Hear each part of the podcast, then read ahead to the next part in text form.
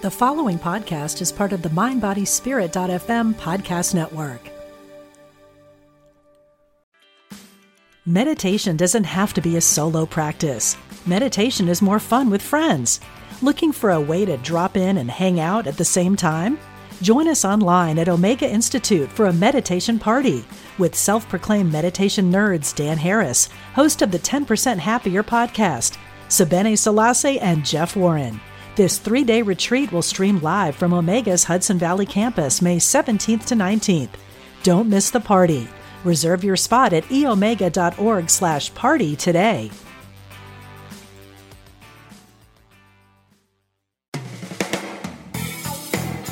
Welcome to Truth Transforms. Join in for spiritually enlightening discussion and the practical application of new thought principles. Here's your host, Reverend Gaylon McDowell. Welcome to Truth Transforms. I'm your host, Reverend Gaylon McDowell, and I am the Executive Minister, Senior Assistant Minister, and the Director of the Johnnie Colemon Institute at Christ Universal Temple. I'm in the midst of a new series titled Setting a Trap for God, the Aramaic Prayer of Jesus. And this is a book written by the Aramaic Bible scholar Rocco Errico, Dr. Rocco Errico. And it's basically about prayer and the Lord's Prayer as understood in its ancient Jewish Aramaic speaking context. Hopefully, you're getting some blessings from this lesson, uh, from these podcasts, and I'm going to teach the book straight through. And hopefully, you'll have some deeper insight into prayer and the Lord's Prayer. Obviously, I'm going to put my new thought twist on it, but it doesn't take a lot of twisting because so much of this information matches up completely with how New Thought presents prayer, the power of consciousness, our uh, viewpoints about God, et cetera, et cetera. So this book is an absolute winner. So on the first podcast in this series, I talked about the ancient Aramaic meaning of prayer, what it means, uh, and all of that good stuff. The second one was on the term our father. And the, what is the term father meaning? And what does it mean when you pray our father at the beginning of the lord's prayer? So i think that that was also a good thing that we can work on. And I, my hope and prayer is that you will give yourself the opportunity to really reflect contemplate and focus on these words and see if you're really just going through the lord's prayer because you were taught it as a child or are you really stopping and contemplating the meaning of the words? All right. So back to the book, page 41, chapter 3, set apart. So at this point, of course, I'm not going to want to try to pronounce this Aramaic word. I'll do it here and there. But sometimes I know that I'm way out of my lane. So he gives an Aramaic word which means holy be your name. Now we're used to saying our Father who art in heaven, hallowed be thy name. He's translated, holy be your name. So let's take a look at that. Holy be your name. One may also translate the phrase, let your name be set apart or set aside. The word, this Aramaic word, I'm, I'm assuming this is Quadisha, means pure, holy, a holy one, or saint. It comes from the Semitic root word, which I don't know how to pronounce, to be holy, to hallow, to sanctify, to consecrate, to set apart for a specific purpose, to dedicate for a holy use or cause, or to a cause, vow to God, to be distinct, or to separate from an honorable function.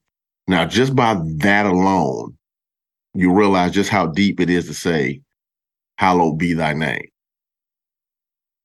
Sacred, set apart, pure, holy, consecrated, dedicated. You know, that's a different mindset. Now, in New Thought, we use the word, we say the name of something symbolizes the nature of something. So when we say name, we always mean nature, that every name has a nature. And the nature is the essential character of a thing. So when we say, Hallowed be thy name, sacred, set apart is thy nature. God's, we teach a new thought that God's nature is absolute good. Now, he's going to get into some other things as far as the ancient Jewish and the, the Middle Eastern or Near Eastern context of these words, but I just want to make sure that we're clear about the new thought perspective. Name means nature. Nature means the essential character of a thing. So when you say hallowed or sacred or set apart is your nature, meaning that there's a wholeness, there's a spiritual wholeness that is everywhere equally present and within us, through us, as us. And when we stop to pray the Lord's Prayer and we're working with this concept of hallowed be thy name, hallowed be your name, or holy be your name, or set apart be your name, or, you know, separate be your name, or sanctify, whatever. It doesn't make a difference. I want you just to have the mindset that there is an aspect in, through, and as you that's perfect, whole, and complete. It's set aside. It's set aside from the stuff that you deal with in your day to day life experiences. You have experiences, but you're not your experiences. You go through stuff, you're not the stuff. You're a child of God. You're, the, you're an individualized expression of the one presence and one power whose essential nature or name is absolute good. I just want that to be present to you. Now, he gives an example in the language. He would say, Please set that drinking cup aside for the lecturer this evening. Then that particular cup becomes holy. In other words, the cup is set aside for a specific function. No one would use that special cup for any other purpose except the lecturer that evening. So when we start talking about hallowed be your name, another thing that we use in, in New Thought is the term I am. Now, when I came into New Thought, under the leadership of the Reverend Dr. Johnnie Colemon, absolutely legendary New Thought minister, she would always say to us, never use I am in a downward manner. Never say something negative after I am, because I am is your spiritual identity. I am is God's name in you. So always I am something positive. I am something constructive. I am something that lifts you up. So, like to this day, I'll say I apologize versus saying sorry. And if I if mm, if my body isn't expressing, I'll say you know, you know, my body needs rest. But my body's not expressing. I don't say you know I am. If I'm saying it now for teaching purposes, sick, for instance. I never use I am in a downward manner to this day. Now, even if I'm feeling it, I am has been set aside, set apart, sacred, holy for me to use to align myself with my own spiritual wholeness. So I don't play around with it. I am, as Reverend Ike used to say, I am is your first name. What you put after I am is your last name. Make sure you give yourself a good last name. Scripture says it this way let the weak say, I am strong. Let's think about that. Let the weak say, that's a fact. Let the weak say, I am strong. In the book of Ezekiel, when it, he's speaking to the, uh, the when uh, Ezekiel is having the vision of the valley of the dry bones, and God is saying, Can these bones live? Prophesy. In other words, speak to the dry bones. And you, what you, the life you speak out of your mouth will be the life that goes into these bones. Metaphorically, letting us know that we have to speak life into what we think is uh, diminished and sometimes dead. So, hallowed be thy name, thy nature, your, thy essential character, your spiritual identity, who you are in God and who God is in you. All of that stuff matters. It matters a lot. All right. So he tells a lot about how people would make false oaths in the Near East, how they would use God's name to sell merchandise, etc. You know how you know sometimes you you know depending on the culture, going back and forth about prices is a part of the culture, and how Jesus was like, ah, oh, no, don't do that."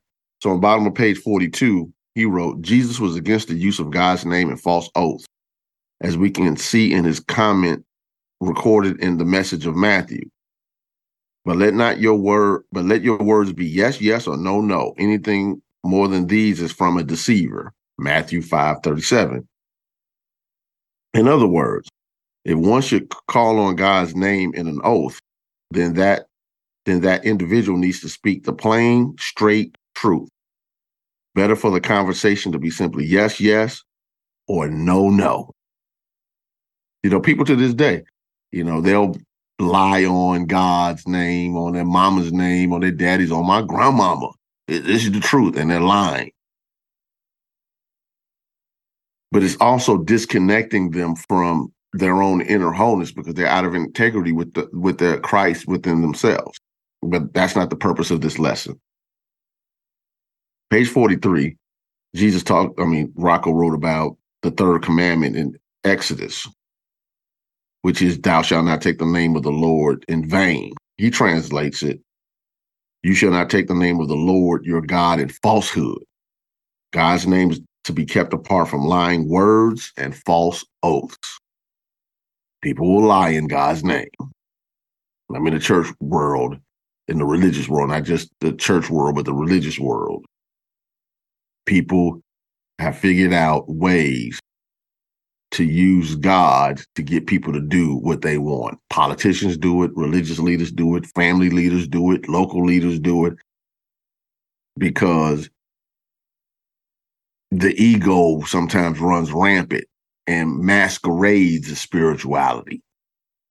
Again, another lesson for another day. Then he talks about how people use God's name, false teachers, uh, and you know, and, and wars and holy wars and all this type of stuff improperly using God's name. I'm not going to drill down on this because I want to give you stuff that you can work with. Page 44, the holiness of God. He wrote, God is holy. He is apart from error and evil, but his holiness does not mean that God is unapproachable, distant, or aloof. Many have mistaken have a mistaken idea about God's holiness. God is dedicated to the good of all humanity, for after all, he created us in his image and likeness. But like the Holy One who has called you, set yourself apart, be holy in your manner of living, because it is written, You shall sanctify yourself and be holy, for I am holy. The idea of holiness means to be distinct.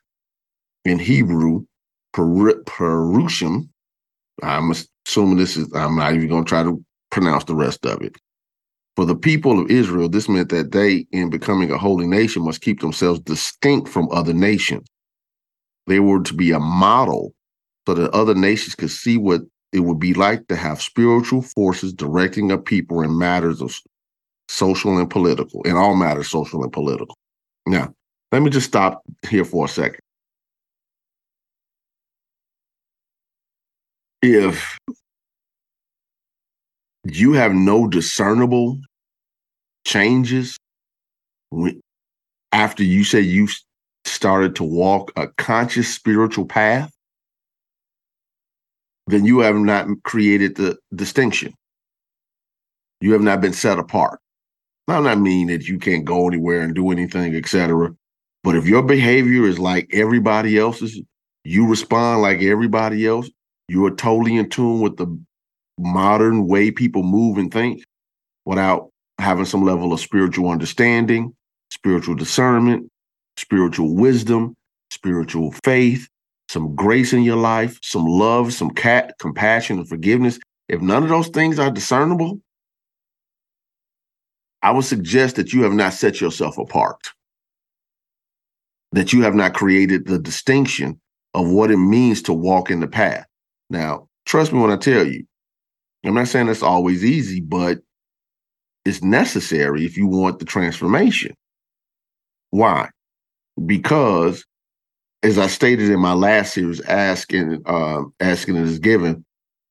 Your consciousness is either at levels of allowance or levels of resistance, and you have to determine based upon what's showing up in your life. Are you in more of a state of allowance, or are you more in a state of resistance? Because that makes a difference. And when you're setting yourself apart, that means there's certain thoughts that you just don't allow yourself to get lost in. There's certain feelings you just don't allow yourself to get lost in. There's certain words you just don't say. There's certain actions you don't take. There's certain reactions you just don't have. Why? Because you have been set apart. If you who know the truth can't live at the level of your understanding, the truth you you know, then what hope is there for the world? You know better and won't do better. It's just something to think about. If you know better and won't do better, and then you want to talk about what other people are doing who are functioning at lower levels of consciousness, but are you in integrity with you? Are you distinct? Do you show up at work on time? Do you show up where you're supposed to be on time? Are you telling the truth? Are you manipulating people for your benefit? Is your behavior reflective of the message you say you believe in? I'm just saying. So we're to take a quick break. Um, just a reminder for those who are out there uh, taking classes online and things of that nature that my uh, Johnnie Colemon Institute, I'm the director of at Christ Universal Temple, is offering classes. I'm not teaching a class this semester because I'm doing some other work for some classes that you all can't get in for people who become uh, licensed teachers for the Universal Foundation for Better Living. But there's a lot of other powerful teachers that are teaching. Go to cutemple.org, click on the classes tab, and see what you can come up with. By the time this plays, classes will already be going for one week but that doesn't mean that you can't still get in the class. Uh, it's 12 weeks, you know, so if you miss one class, it's not the end of the world. So check that out. We'll be right back with Truth Transforms with Reverend Gaylon McDowell.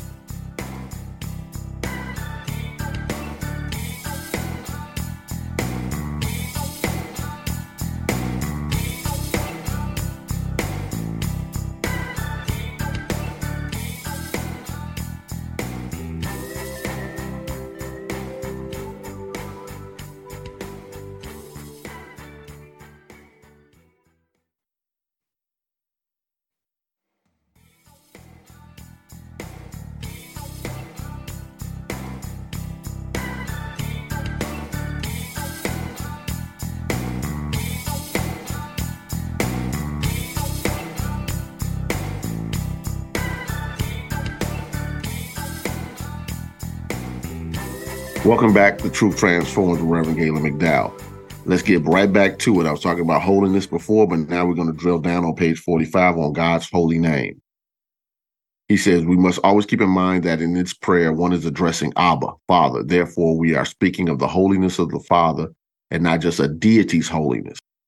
This is what makes the prayer so unique and so like Jesus. Again, Professor Scott, which I quoted last chapter, I believe, a New Testament scholar wrote, the setting apart of his name will evoke a healing wherein all will be drawn into the intimacy of Abba.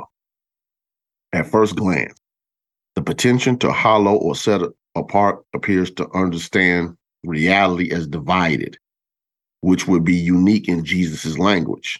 But the name to be set apart in Abba, which connotes reality as a whole, status as destroyed. This transforms hollow so that it, the setting apart of such a name encompasses all within it. Reality becomes divisionless as it returns to its childhood, to when God is Abba.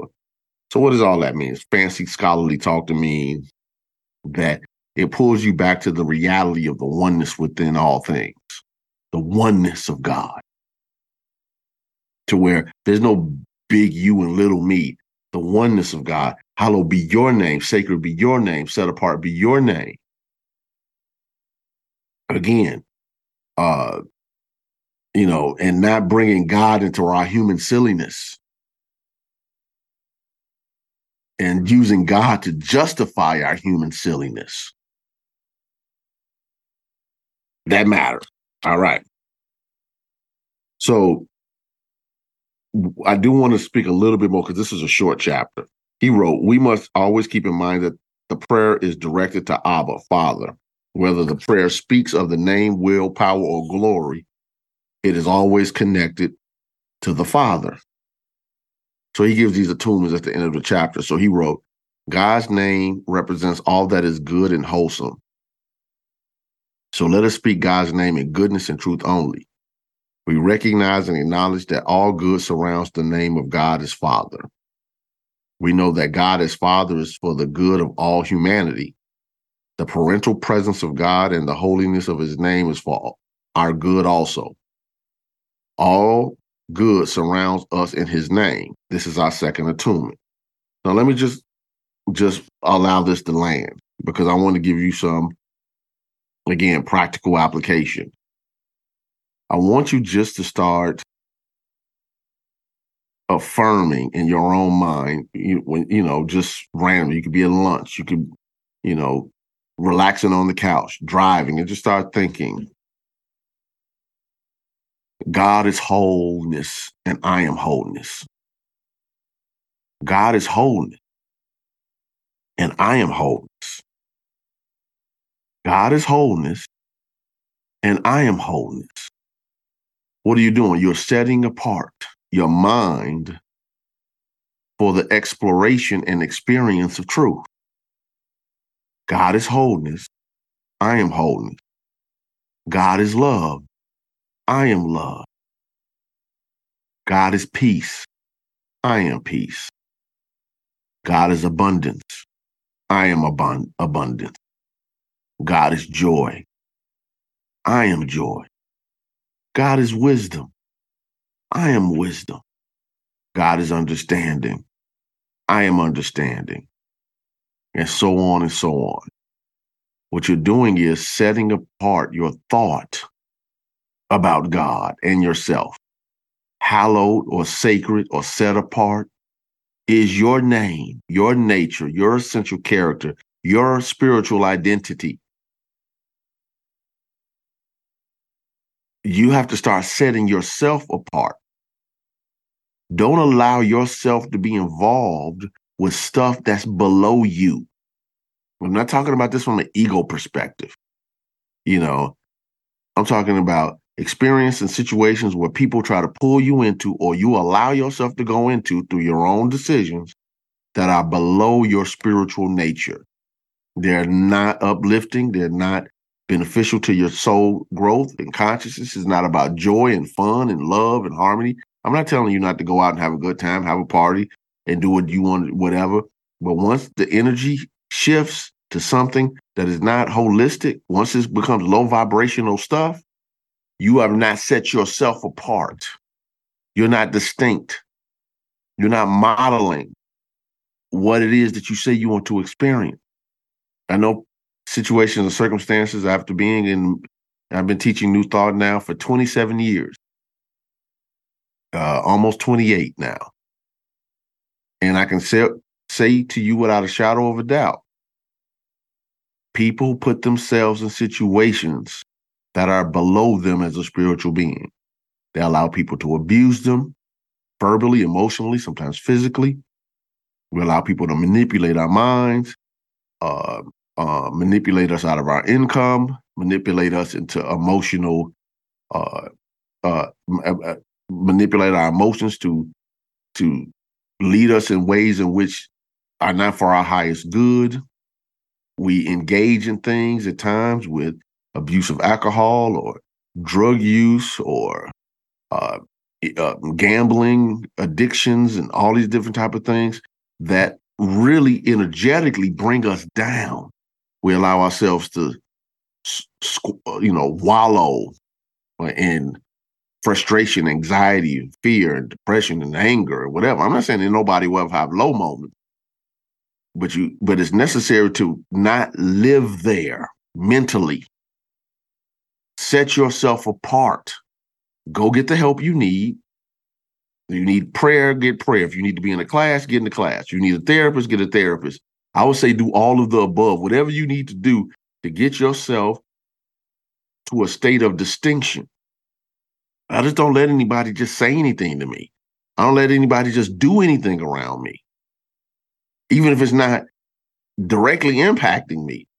If if something is happening in my space that I don't like, I leave. I don't make judgments about people. That they're doing what they feel as though they need to do. I don't need to be there. And I don't have to explain why. That's not how I move. You have to create the hallowedness, the sacredness, the set apart energy, the distinctive energy for your own life. If you don't, you will find yourself consistently compromising your own spiritual integrity. People tell you they're going to do something and they don't. And then they you forgive them and then they do the same thing again. And then they do the same thing again. And then they do the same thing again.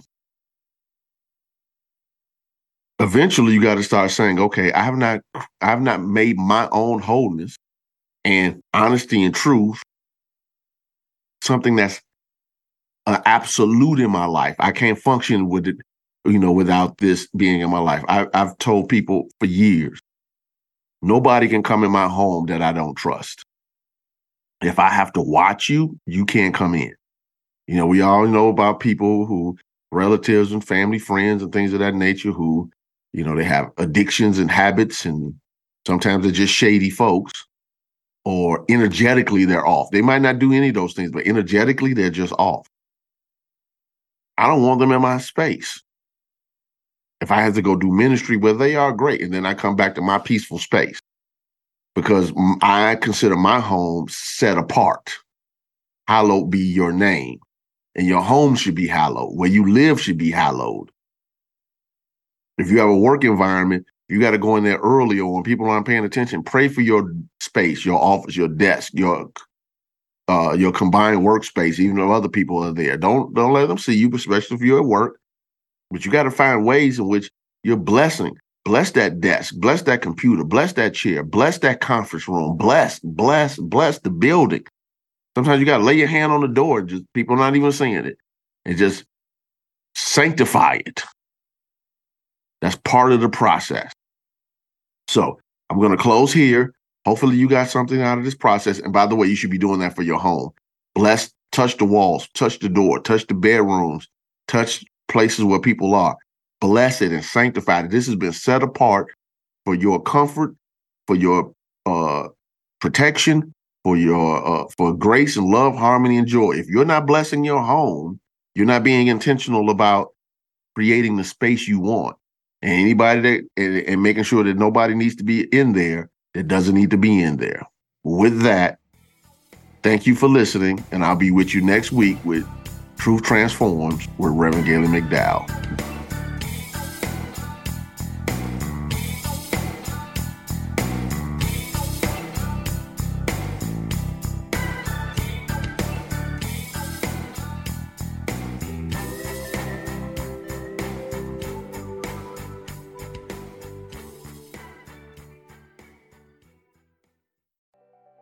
I'm Michelle Phillips, a celebrity makeup artist, beauty expert, self confidence coach, and Hay House author. My podcast, Beauty and Beyond, is the place for women navigating the challenges of the aging process. Listen in for my professional advice as well as my expert guests as we share valuable tips, practical tools, and empowering resources to help you not only look amazing, but also live an amazing life part of the MindBodySpirit.fm podcast network and available wherever you get your podcasts.